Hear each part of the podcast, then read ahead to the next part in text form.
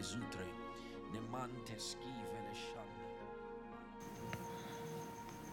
Precious Father, we love you. We honor you. We thank you. We appreciate you. We thank you for the privilege of knowing you, knowing your ways. Thank you for the Holy Spirit of God who enables us to understand the mysteries of the kingdom, continuously giving us understanding of the revelation of the person of Jesus, that he may be glorified in us and we may glorify him. We thank you for the honor of sharing in your word. For thy word is light, illumination, and the truth that gives life. Thank you, dear Jesus, for your grace. We love you. In Jesus' name, amen. Good evening. How are you? I'm also good. Bless the Lord. You know, God has no race. He is raceless. In other words, he does not sub- subscribe to any culture, to any tradition, to any race or ethnic group. He is a spirit.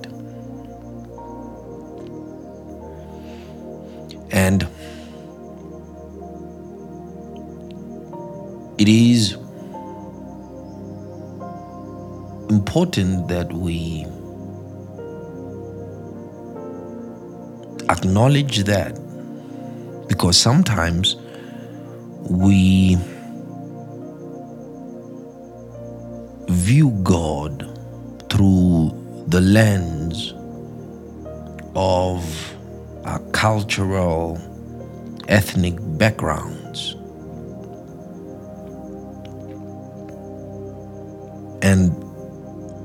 We are almost deceived to thinking that we can worship or relate with God anyhow. And that couldn't be further from the truth.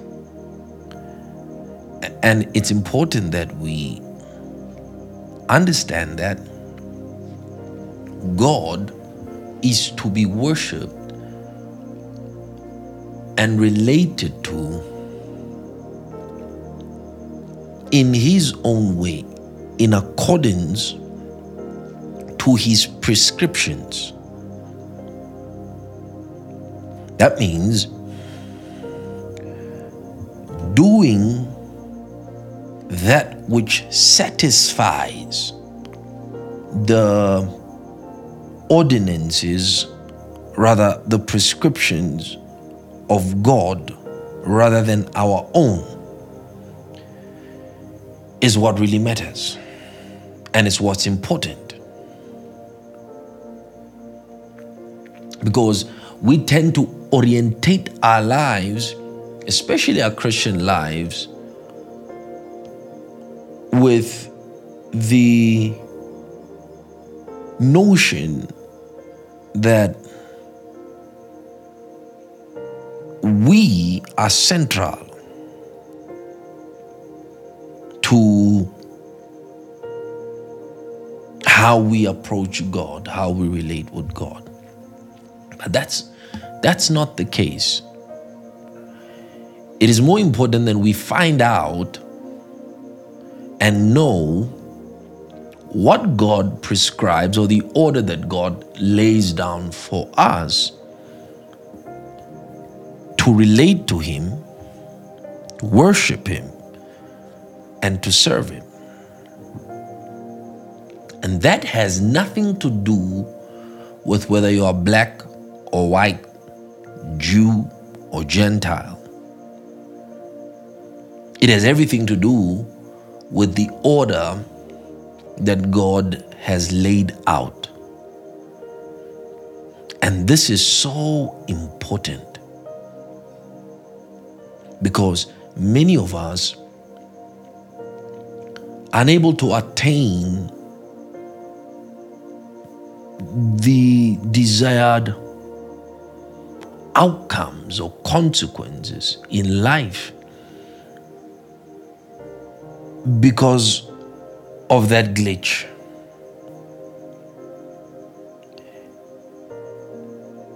The expectation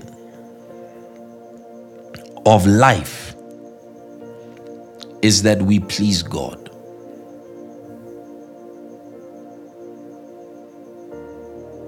That is more important than our own conveniences, our own needs, and our own desires. And I think there has to be a change in Christian perspective in our relation to God.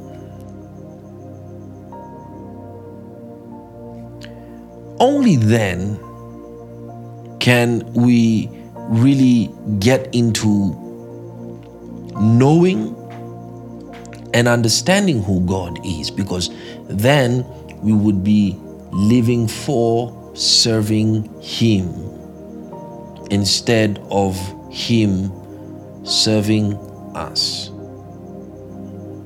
because God is not a waiter. He is God. And everything is peripheral to Him. And that's that's so important. That means God is more important than how we feel is more important than what we think. He's more important than what we go through. He's more important than what we face.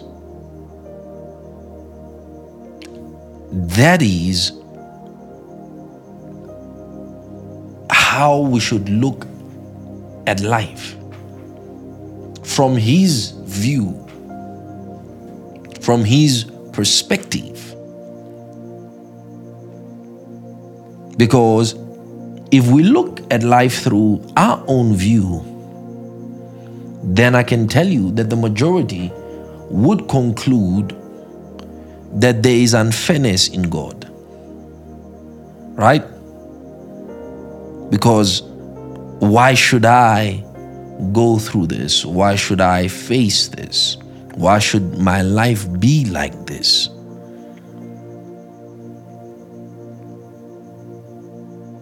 Because you are thinking that the purpose of God's existence is to give you a good life.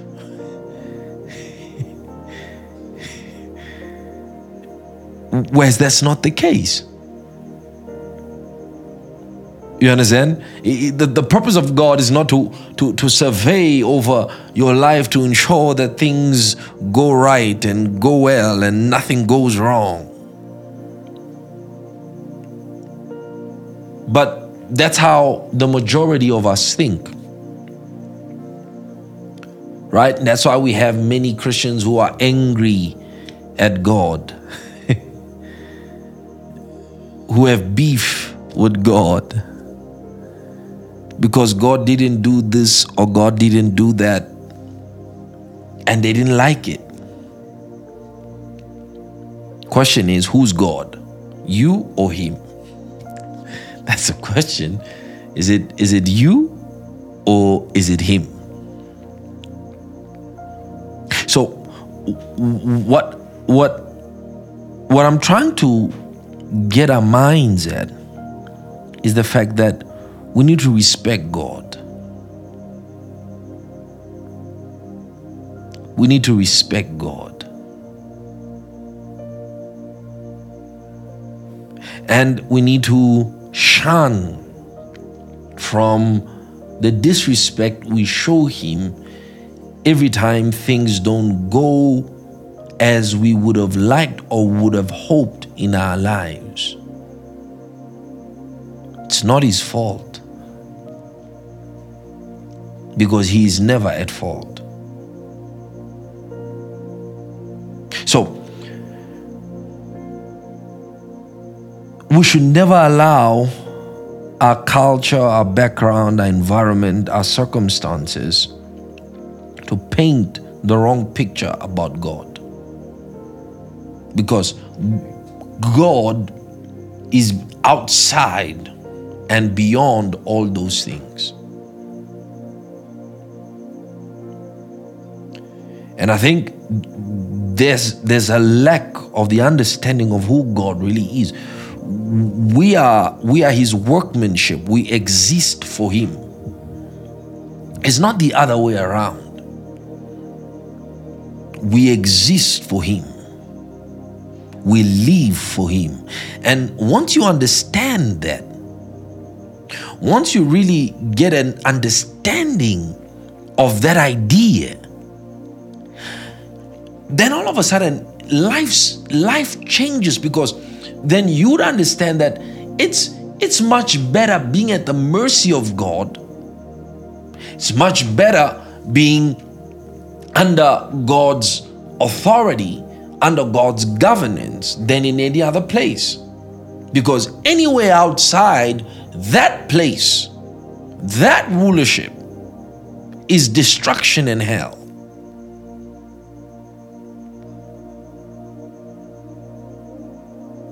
So when I look at life, I should always be considering what is the mind of God, the wisdom of God.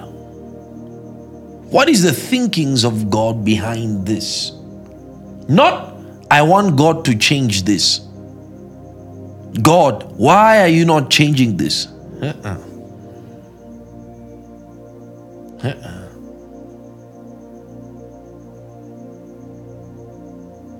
Is, is, is to try and understand the thinkings of the supreme deity to which we all owe our existence to. I hope I'm making sense. I hope I'm making sense. So we need to respect the Lord respect his person. And and stop putting god under trial in our lives.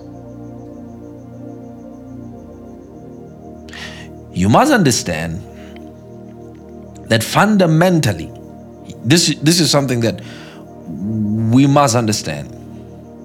That fundamentally the structure of life the structure of the world was affected deeply when Adam sinned in the garden.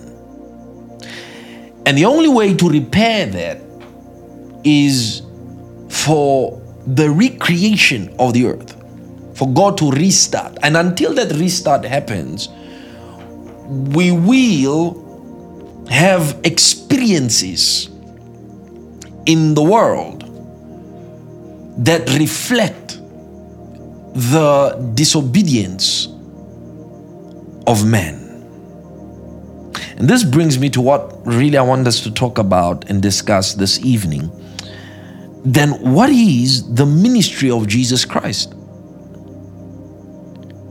If if if the flaw in the cosmos had fundamentally disrupted how the flow of life would happen and is still happening. What then is the ministry of Jesus Christ? What then is the, rev- the relevance of Jesus Christ to mankind and to this world? Because there must be some relevance and significance that Jesus holds to man. And we need to find out why the world, its systems, its the cosmos, the infrastructure of the cosmos did not change in terms of the flow structure, uh, I mean, the, the, the flow frameworks of life. It did not change. Man still sin. Man still suffer. Man still fall prey to sicknesses and diseases the elements still give way and bring forth calamities upon the earth. But Jesus has come.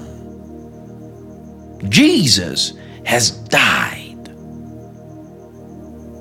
Yet, that which had been occurring since the dawn of mankind is still taking place. What then is the relevance? What then is the ministry and meaning of Jesus Christ? What should he mean to you? Is there hope? Is there hope for us? Is there hope for you? Are we doomed?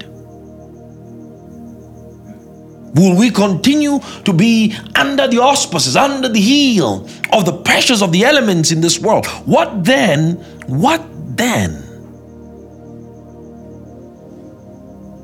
does this mean for us?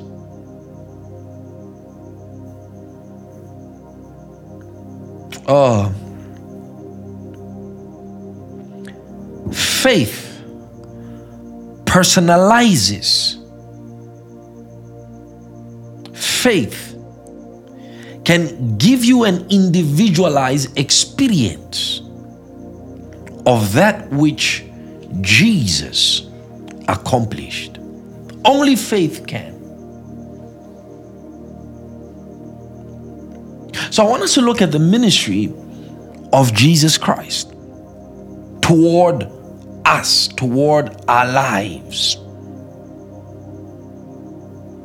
And come to some or deduce some some truths that we can utilize in our lives. But it's really important that we also consider the the ministry of the man that Jesus came to substitute because that will give us clues into the ministry of Jesus Christ. God in Genesis, we all know, we've read that multiple times, created man in his own image. And he said that that man was to have dominion in the earth. Effectively, God gave man rulership. He gave man godship, God status in the earth. And man was supposed to rule this earth with, you know, the directives that he would receive from God Almighty. And, and really, that is the picture of the dawn of mankind. That man was originally created by God as God.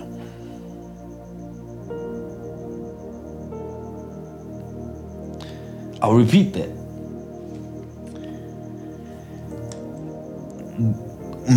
man was originally created by God as God. So God created man as God. You understand? The Bible says, here's what the Bible says. The Bible says that Satan is the God of this world. Satan is the God of this world. Now, here's a question Are angels gods? How is it that this being could could could become something he was previously not? That means that the the the the the the, the characterization of God has more to do with a title than it has to do with nature. Right? I'm, here I'm talking about the inference of the title God, small God. That when God made man God, he gave him the title of God. He gave him the authority, the benefits of God. So Adam was created by God as God. So Adam was actually God in the earth. Now we, we're looking at it from the original perspective that Adam had a ministry. The ministry of Adam was to be God.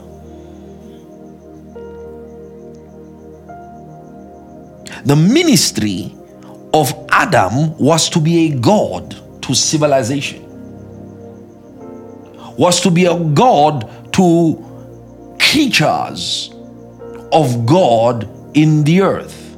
Let him have dominion over the birds of the air, the fish of the sea, and over every creeping thing that creeps upon the face of the earth. So, Adam, his first ministry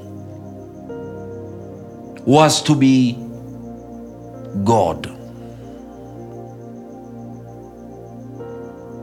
So the first man had a ministry. And that ministry was to extend the dominion of Elohim, of God in the earth. Because he said, Let us make man in our image and after our likeness our image and after our likeness. So God created man in his image to be God. So Adam had a ministry. And that ministry was to be God. Ah. Remember, because I know somebody might be listening to this and say, no, this is heretics this is this is hypocrisy. But wait just a minute. God called Moses. And while he was laying out his assignment to him, Moses began to rebuttal God and like, nah, I can't do this. I'm a man of stutter. Uh, and and and and God began to make arrangements. And then God said something. He said, Here's your brother, Aaron. He's coming to meet you.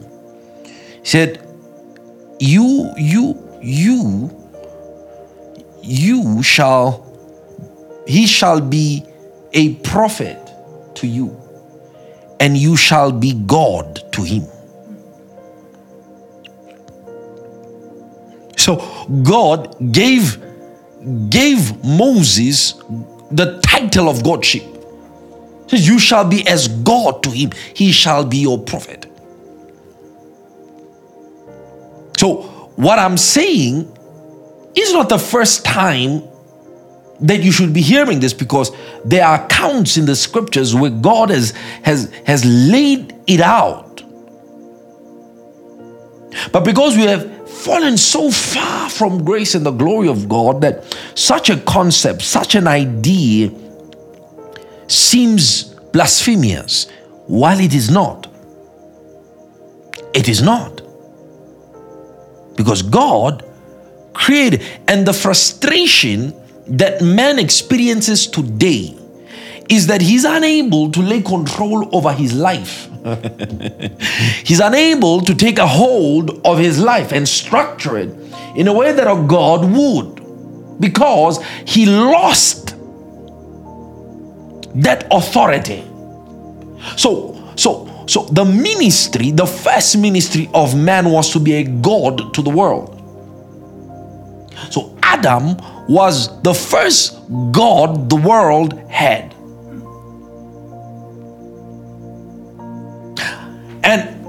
When we look into the matters of the garden and what really got into them, we need to extrapolate certain revelational aspects to understand really what was going on in the garden because he, he was not made to be Lord over the garden. He was created to be Lord over the earth. The earth was, was God's assignment for Adam, not the garden. Not the garden. You could almost view the garden as, as, as, as a resource facility. And I want to I want to show you why I say that. Right? I want to show you why I say that because not all was well when Adam was created. The picture of Eden is not the picture of the earth. So the, the, the luxury, the luxurious, glorious life in Eden was not a true reflection of the entire earth. The earth was a mess.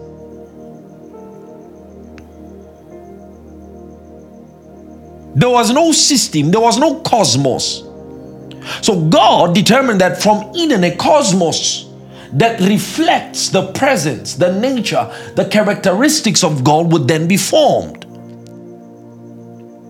So when you look at Eden, you're looking really at, at the resource center or the groundwork for the, the creation of the cosmos, the arrangement of the world, because the world was a wilderness, the earth was a wilderness.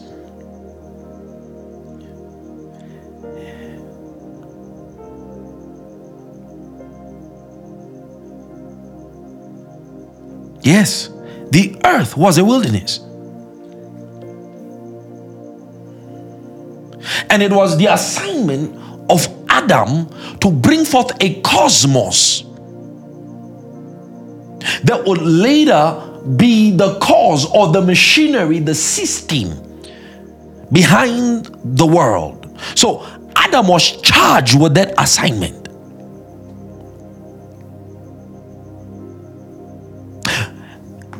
Let me show you something. Revelations chapter number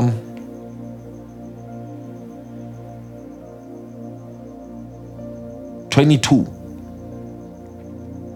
And he shewed me a pure river of water of life, clear as crystal, proceeding out of the throne of God and of the Lamb.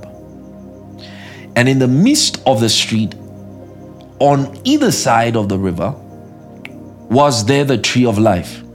There was the tree of life, which bare twelve manner of fruits, and yielded her fruit every month. And this, this is what, what I want to show you, right? And the leaves of the tree were for the healing of the nations. This right here proves that the earth needed healing. That the earth was sick when Adam was created. That the very one of the very purposes behind his creation was to administrate the healing power over the nations through the creation of cosmos. So look what look look what the Bible says. It says, and the leaves of the tree were for the healing of the nations. Now, in Eden, we know that there was the tree of life. Now, John is seeing the tree of life and he's giving characteristics of that tree. In Genesis, the characteristics of those tree is not given us. All we are told in Genesis is that this tree is the tree of life. We don't know in Genesis that this tree of life bears 12 fruits. We don't know in Genesis that this tree has leaves and those leaves are for the healing of the nations. That means if the leaves are for the healing of the nations, that means the fruits are for the nations as well.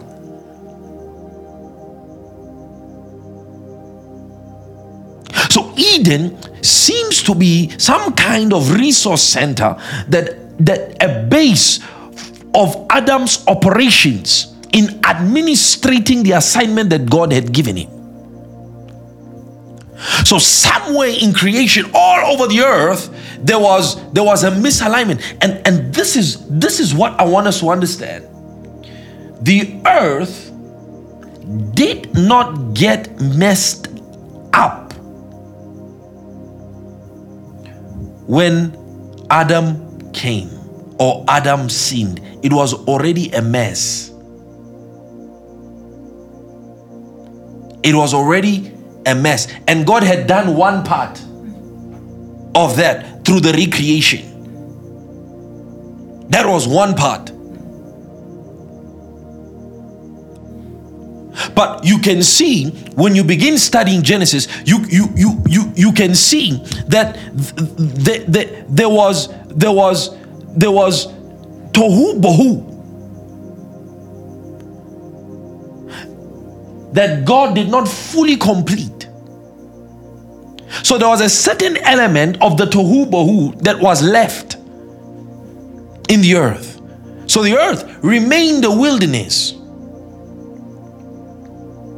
And it was up to Adam. Remember what he said be fruitful and multiply and subdue the earth.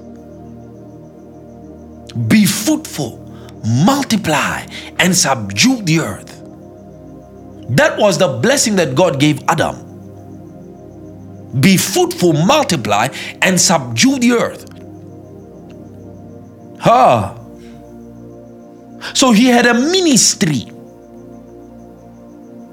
a production ministry, a multiplication ministry, a ministry to flourish upon the earth, a ministry to subdue the earth. Now, you don't subdue anything that is not rebelling. You don't, you don't, you don't, you don't subdue anything that is not in rebellion. That means there were certain species that were in rebellion, and and those those species what the Bible terms the sons of God, the stars of heaven. These are the beings that fell with Satan. Remember what the Bible says. The Bible says that he drew a third of the stars of heaven, which were the third of the angels of heaven. And the Bible says they were cast down to the earth. That means when the when that war ensued in the heavens between Michael and his angels and, and, and Satan and his angels, when Satan lost, Michael threw him to the earth with all a third of the star. So there was the earth was already populated with these beings and these entities. And remember, there are more of these beings than there are human beings currently today. So they, they, they, were in their billions and they were all over the earth. And God assigned Kanfraida, assigned man with the ministry of being God to subdue, to dominate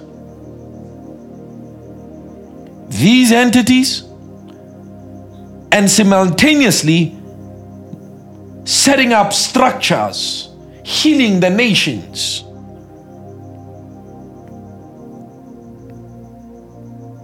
That's why when, when, when you begin to look into mythologies and and and all these uh, uh, theories about the existence of entities before man, that is true.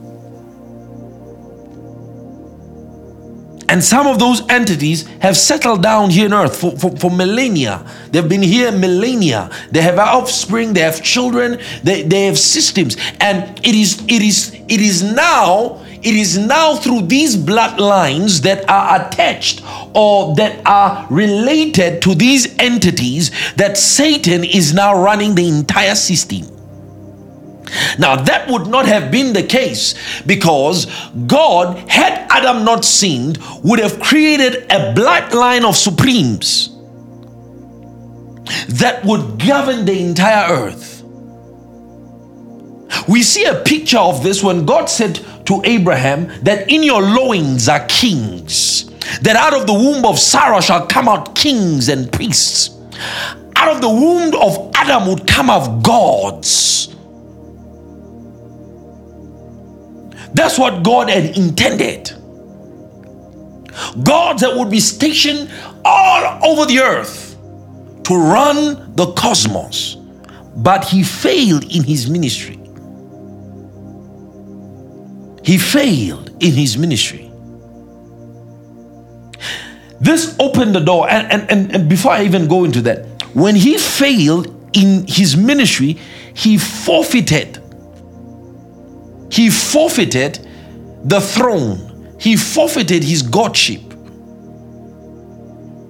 And another entity took over.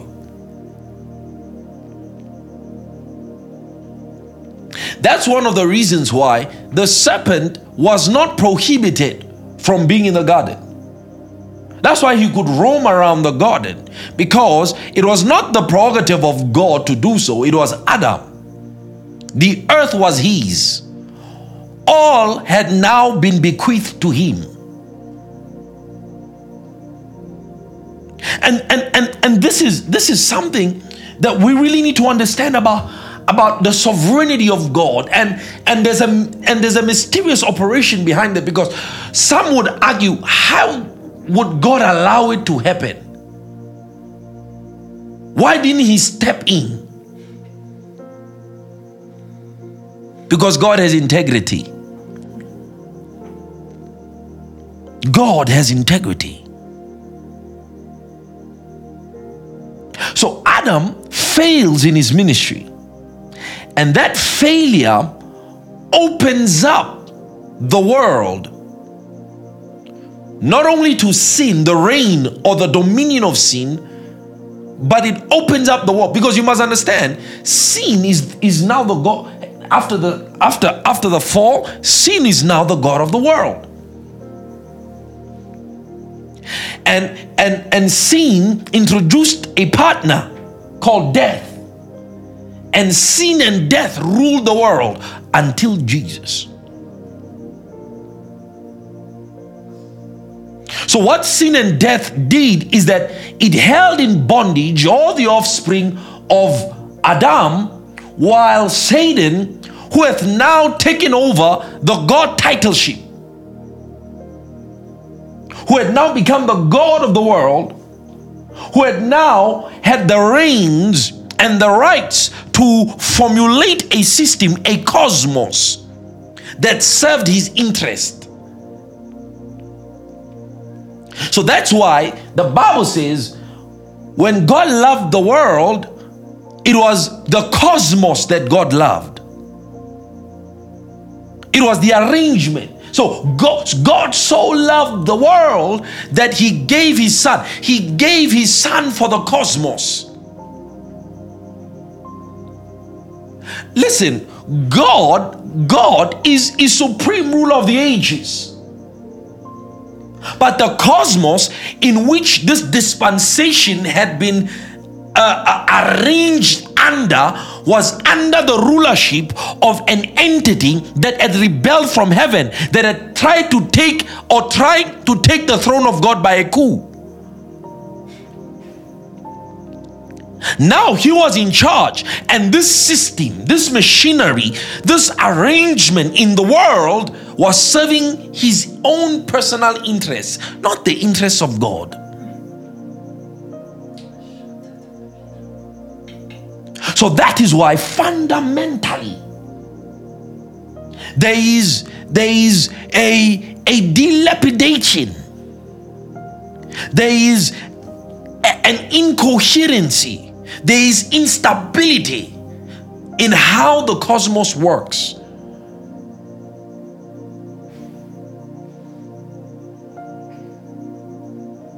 It is designed in such a way that the cosmos always wins, not man.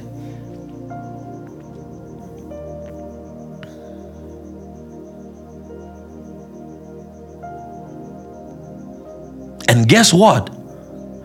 Guess what? He used the foundation. He used the foundation of creation to set, set up that cosmos. The Bible says, through him, the world was made. Through the Logos, the world was made.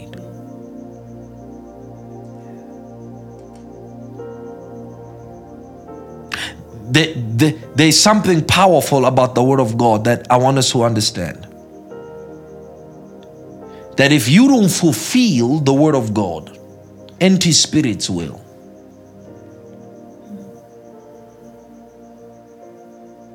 If you don't do something about the word that God gave you, remember His word does not return void. His word must accomplish what it has been said. And and His word to Adam was it void? It was not void. It accomplished what it said. What did He send the word to do? He gave Adam the word to create a cosmos an arrangement. It, it, it, is only that, that that cosmos did not serve the interests of God. That's why when Adam failed, God set in motion the manifestation of the kingdom because only the kingdom could eradicate and uproot the cosmos. So this man fails when he fails, he's cast out and then he dies. In other words, there's a separation, a cessation of communication between him and God. He no longer has a direct line to God. He no longer has direct communication to God. He's dead. The day you eat, you die. And Adam didn't die because he ate the fruit, he died because he disobeyed God. This is something we must understand. It's not the fruit that killed Adam, it is disobedience, it is treason. It was a violation of a covenant.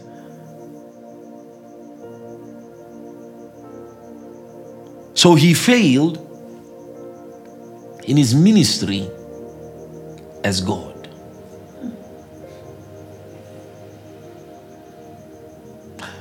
So, w- once you understand this, that sin, let, us read it. Let's read it. Um, Romans chapter, Romans chapter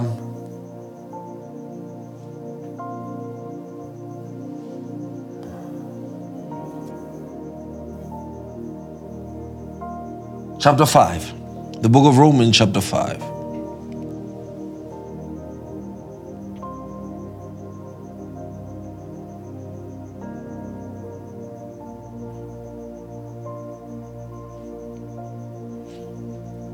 Are we there? Let me read it to you. Listen to this. For when we were enemies, we were reconciled to God by the death of his son. Much more, being reconciled, we shall be saved by his life. And not only so, but we also joy in God through our Lord Jesus Christ, by whom we have now received the atonement. By whom we have now received the atonement. Wherefore, as by one man sin entered into the world, and death by sin so that death passed upon all men, for that all have sinned. That means the only possibility of death, and this is why the the picture of the cross is so is so powerful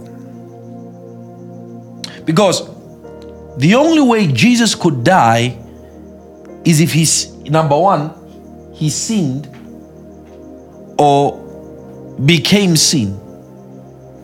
Because men only die if death finds sin in them. You cannot die if you don't have sin. Sin is the reason for death. So without sin, there can be no death. So the power of death comes from sin. So the presence of sin is what attracts death. The Bible, it's there, it's right there. You can see it, it's right there. It says, Wherefore, as, as by one man sin entered into the world, and death by sin, so death passed upon all men because all have sinned. That means if you stop sin, you stop death. If you stop if you stop sin, you stop pain. If you stop sin, you stop suffering. If you stop sin, you stop poverty. If you stop sin, you stop the imbalance on the foundation of man. If you stop sin, if you stop sin, there is no death. So when Adam sinned and forfeited the ministry of being God, now a new ministry was now effected on man. It, was called the ministry of death. That ministry affected every single fabric of the world. Every single fabric of the earth was affected because now the ministry of death was carrying out a charge. And what was the charge of the ministry of death? Kill, steal, destroy. So the earth had a now a new king, a new ruler, and the name of that ruler was sin. And it's strange because every single person that that that is that is connected to Adam, that is born by virtue of being the seed of Abraham, is born with sin, is born with the stain of Abraham. And that gives death the right to pass upon them. It's strange. There's something strange in the Bible, and I, and I'm, I'm not sure if you've ever noticed it. There's something strange in the Bible when when Cain kills Abel, and God says, What have you done to your brother? And and, and he said, My brother's keep and all that. And God said to him, and God said to him, God said to him, that the, the, the blood of your brother is crying out to me for justice, and because of that you shall die. And then Cain says this. Then Cain, Cain says, you, you have laid a harsh charge upon me. Cain complained to God that the, the judgment that God was laying on him was unfair. And God rescinded. God, God actually agreed. no, can I show it to you? And, and I, I want to tell you what's strange about that. Genesis chapter, I think it's Genesis chapter chapter 4.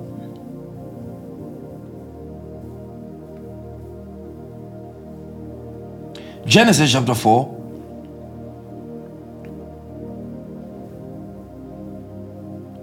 Verse 9, he says, And the Lord said unto Cain, Where is Abel thy brother? And he said, I know not. Am I my brother's keeper? And he said, What hast thou done? Now Cain was in shock that God was talking to him. What hast thou done? The voice of thy brother's blood crieth unto me from the ground, and thou art cursed from the earth. Which hath opened her mouth to receive thy brother's blood from my hand? When thou stillest the ground, it shall not henceforth yield unto thee her strength. A fugitive and a vagabond thou shalt be in the earth. And Cain said unto the Lord, My, my punishment is greater than I can bear. Behold, thou hast driven me from the day, this day from the face of the earth, and from the face from thy face I shall be hid, and I shall be a fugitive and a vagabond in the earth. And it shall come to pass that everyone that findeth me shall slay me. And the Lord said unto him, Therefore, whosoever slayeth Cain, vengeance shall be taken on him. Listen, God, God, even after, even after the gruesome act that Cain did, God still gives Cain the mercy the mercy of not being killed. He, he actually grants Cain his request. He actually grants Cain his complaint that no, you will not die. Everybody, he curses the man who kills Cain, yet Cain killed his brother. This reveals the the the the the, the the fundamental fragility that exists in the world. So, Cain sins, he's supposed to suffer and pay. He complains that his punishment is greater than he can bear. And God says, Yeah, I understand. Yeah, I understand. So, any man who kills you, is is cursed. And then God says, and God marks Cain. He gives Cain a mark that prevents him from being killed. Yet Cain killed.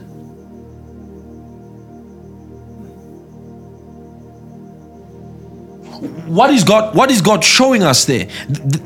God is showing us something that he would do later with Jesus.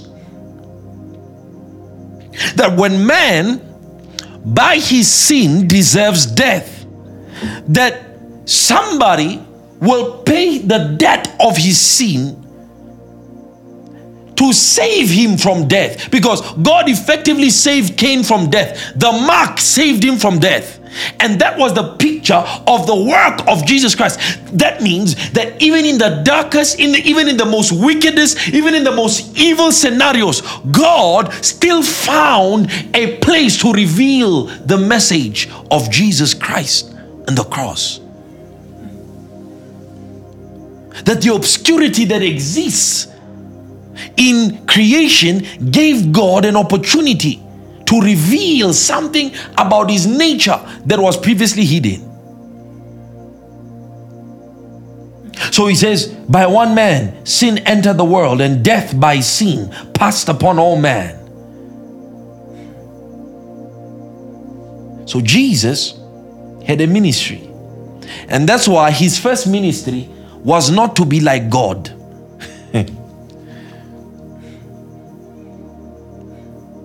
because that title had already been forfeited to another entity.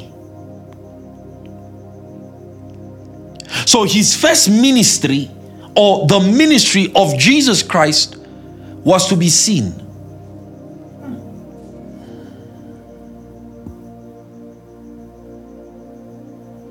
The ministry of Jesus Christ was to be seen because sin had now become the God of this world. Sin had now given death the rights to cause destruction, to cause pain, to cause obscurity, to cause darkness. And the first ministry of the second Adam was to be that thing that took away the Godship from man.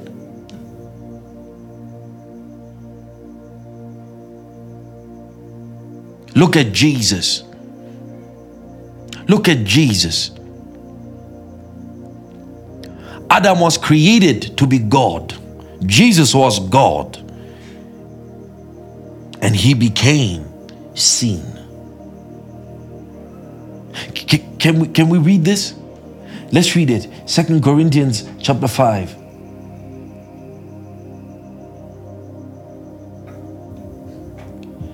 Second Corinthians chapter 5.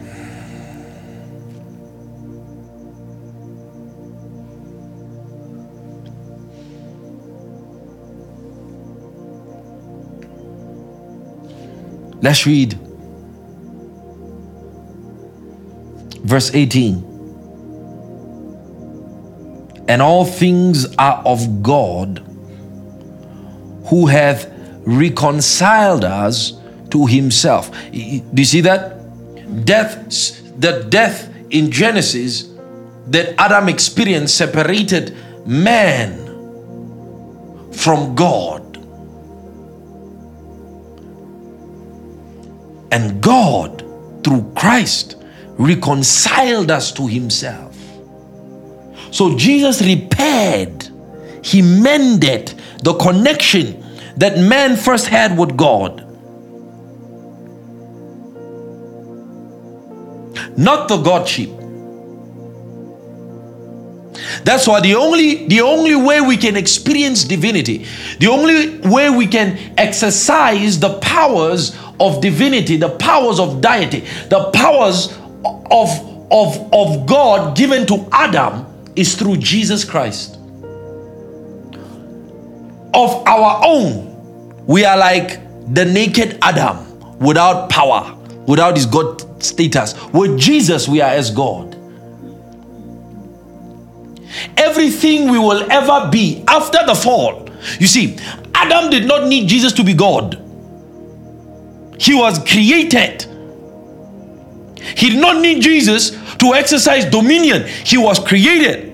But but sin created something that God would forever deal with in in in the forfeiture of man's power to Satan. What did he do?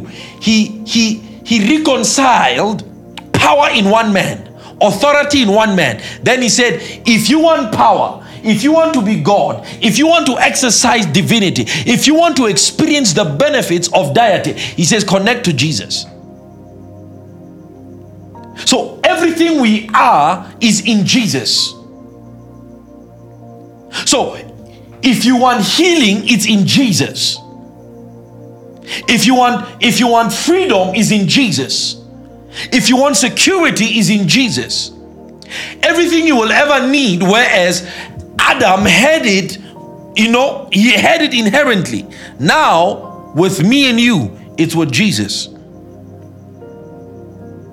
So he said, He had reconciled us. Listen, read it. He had reconciled us, reconciled the world unto Himself, not imputing their trespasses unto them. Why? Because if God imputed our trespasses to us, we would die. We would qualify for death. Remember, the wages of sin is death, but the gift of God is life. Eternal life at that. So, God using Jesus as the instrumentality of this work, He reconciled the world to Himself. Yep. Read it. He reconciled the world to Himself, the cosmos. You see that? You see that? He took the cosmos from Satan. He took it. He took it from him. Why? Because Satan took it from Adam. And the only way Jesus could reclaim that which Adam lost was if he went through the thing or conquer the thing that conquered Adam.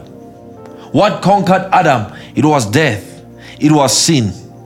So, what did Jesus need to do? What was his ministry? What was his service to creation? Is that he must become sin. Remember when John saw him, he said, Behold, the Lamb of God, which taketh away the sins of the world. Behold, the Lamb of God, which taketh away the sins of the world. And that's why when you look at Jesus and coming to the revelations of God in the heavens, you don't see a lion, you see a lamb. You see a lamb that had been slain. You see a lamb that had died. You see a lamb that had conquered. Why? Because he's ministering his meaning to to restore god's sheep to man to restore the honor the glory of god on man he needed to become that which stole it from him and he said this he said, not imputing their trespasses unto them.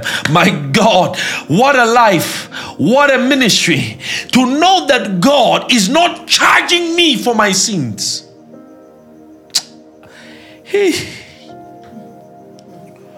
whew, whew, whew.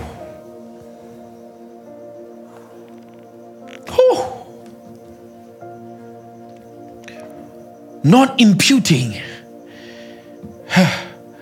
Not imputing. He's not charging them for their trespasses.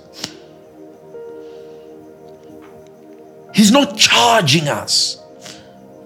Like he charged Cain, he's not charging us. All our trespasses, all our sins. He says, they are not imputed on us. That means I should not die. That means I should not perish. Because the reason for perishing is trespasses, the reason for perishing is sin. Now, if God is not imputing that sin, is not charging that sin on me, that means I should not die. That means I should not die that means I should not get sick. Remember, I asked the question I said, What then is the relevance of Jesus to you and me today? If what happened, what was caused by Adam is still happening today, what then is the relevance of Jesus? Is that he became sin. Oh, there it is, there it is, and hath committed to us the word of reconciliation. So God is in the business of reconciliation. God wants to reconcile with the world. He wants to reconcile with the sons of Adam. He wants to reconcile with them. He wants them to know that their charges are dropped. Hey, my God. Oh, glory to God.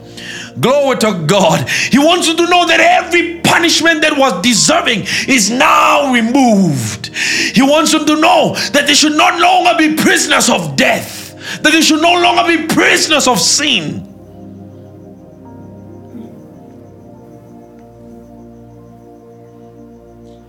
Now, then we are ambassadors of Christ. As though God did besiege you by us. We pray you in Christ's stead. Be reconciled to God. That means the way to God is opened. There's no longer a wall, there's no longer a chasm, there's no longer a gate barred to the path to God. He said it's open. He said, Now be reconciled. That means Edenic glory in your life can be restored the experience of Eden in your life can be restored because what severed that experience, what canceled that experience, it was sin, it was death. But by the reconciliation that Christ Jesus Christ, I mean, Christ Jesus made possible for us, by that reconciliation, we can now renew and restore the experience of Eden and even more. Even more because the life that Jesus brings does not end with Eden. It begins in heaven, it begins in the throne, it begins in the right hand of God. Eden, from Christ's perspective, is the lesser that's blessed by the greater. So the ministry of sin really to to Christ, to us is the ministry of life. He came, the Bible says, as a life giving spirit by becoming sin, by becoming death, by absorbing sin, by absorbing death. Now, listen, listen to this. If you eliminate sin in the world, if you eliminate death in the world, what's left? Life. Now, Jesus Jesus has absorbed, eliminated the authority of death. Eliminated. Says he destroyed he that had the power of death. He destroyed him. He eliminated him. He eliminated sin. He became sin. So, in the mind of God, in the mind of God, the problem of sin has been dealt with. Why? Because Jesus has fully rendered his ministry. He's finished his ministry. It is finished. It is done. So then we are ambassadors of Christ. We beseech you by us. We pray in Christ's stead that he be reconciled to God. He says, in Christ's stead. In other words, he's saying that Christ is besieging you. Christ is begging you. Christ is standing at the doorsteps of every man on earth and he's begging them, please be reconciled to God. Your sins are not imputed on you. Your the, the, the, the charges laid against you have already long been dropped. Your case against you has been settled. You have been found not guilty. You have been justified. Please be reconciled to God. Verse 21 For he hath made him he hath made him. He hath made him sin for us. He hath made him sin for us. So Jesus at the cross is the sin that God is judging. Jesus hanging on the tree, cursed is every man hanging on the tree, is sin. So every sin of man has been laid and nailed on the cross. And he said, Who knew no sin. Jesus was not a sinner. Jesus became sin. He became the very thing that made sinners sinners. He says that we, that we, we'll talk about that next week. Hallelujah. Praise God. Hallelujah. The world needs Jesus. We need Jesus.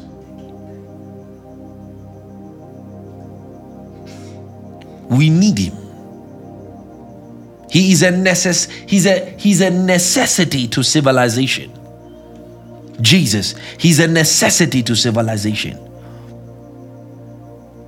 And that ministry of sin he carried out restored the honor of man, the glory of man that God originally laid upon Adam. The ministry of Jesus. That means you can go to God in prayer and say, Father, I thank you that every punishment that was due me every sin that was, every penalty for sin that was due me is written off against me. You see, the power the devil has over you is connected to sin.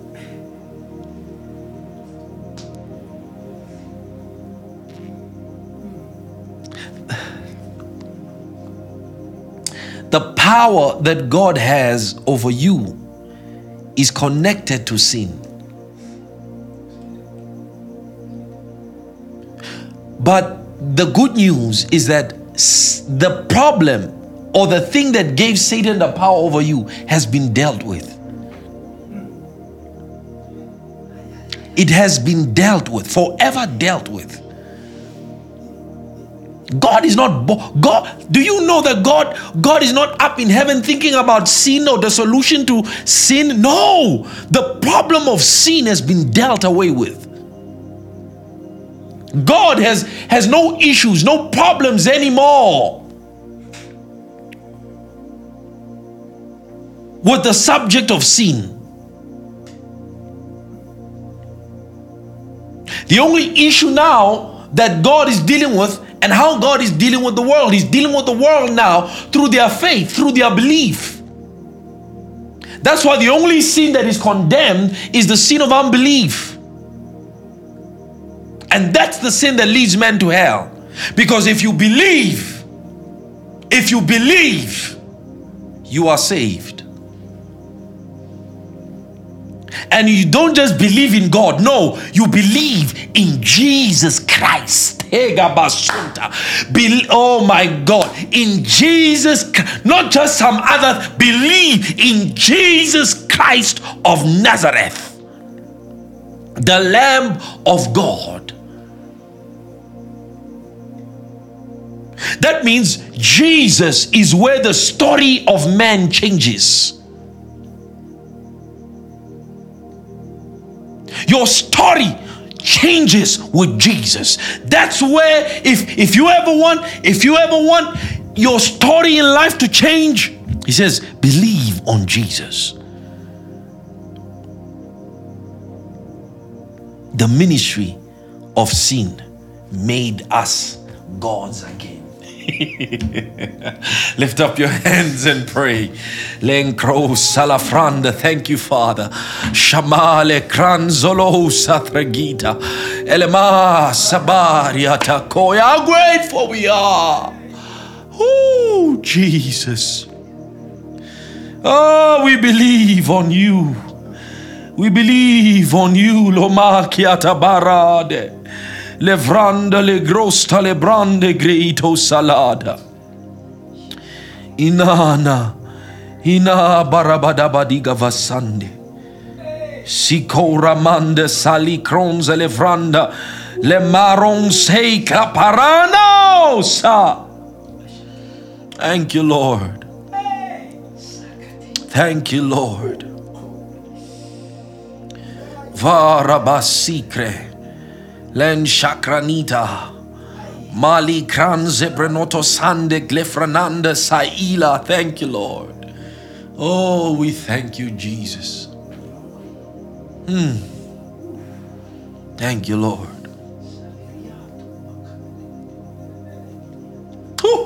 Hallelujah. Hallelujah. Praise God. Hallelujah. Well, we're going to take offering now. You can send through your offerings, or if you have them now, you can hold. I'll just pray for them. Then you can give them at an opportune time. Father, we thank you, we bless you, we honor you. You said, Give and it shall be given. You gave. And even as the Lord Jesus Christ said that if we give, we shall be sons of God. So we thank you for the ministry of giving and receiving, and we partake of this ministry. That as we give, we receive from the Lord God Almighty grace, blessings, open doors. We thank you for all the privileges and benefits that are afforded us in this ministry. And we thank you that through our act of faith in giving, we participate in this ministry and in its benefits and privileges. We receive them into our lives. In the name of Jesus Christ, we pray. Amen. Praise God. Hallelujah. Praise God. Hallelujah. Well, um, I trust you're blessed. We'll continue next week.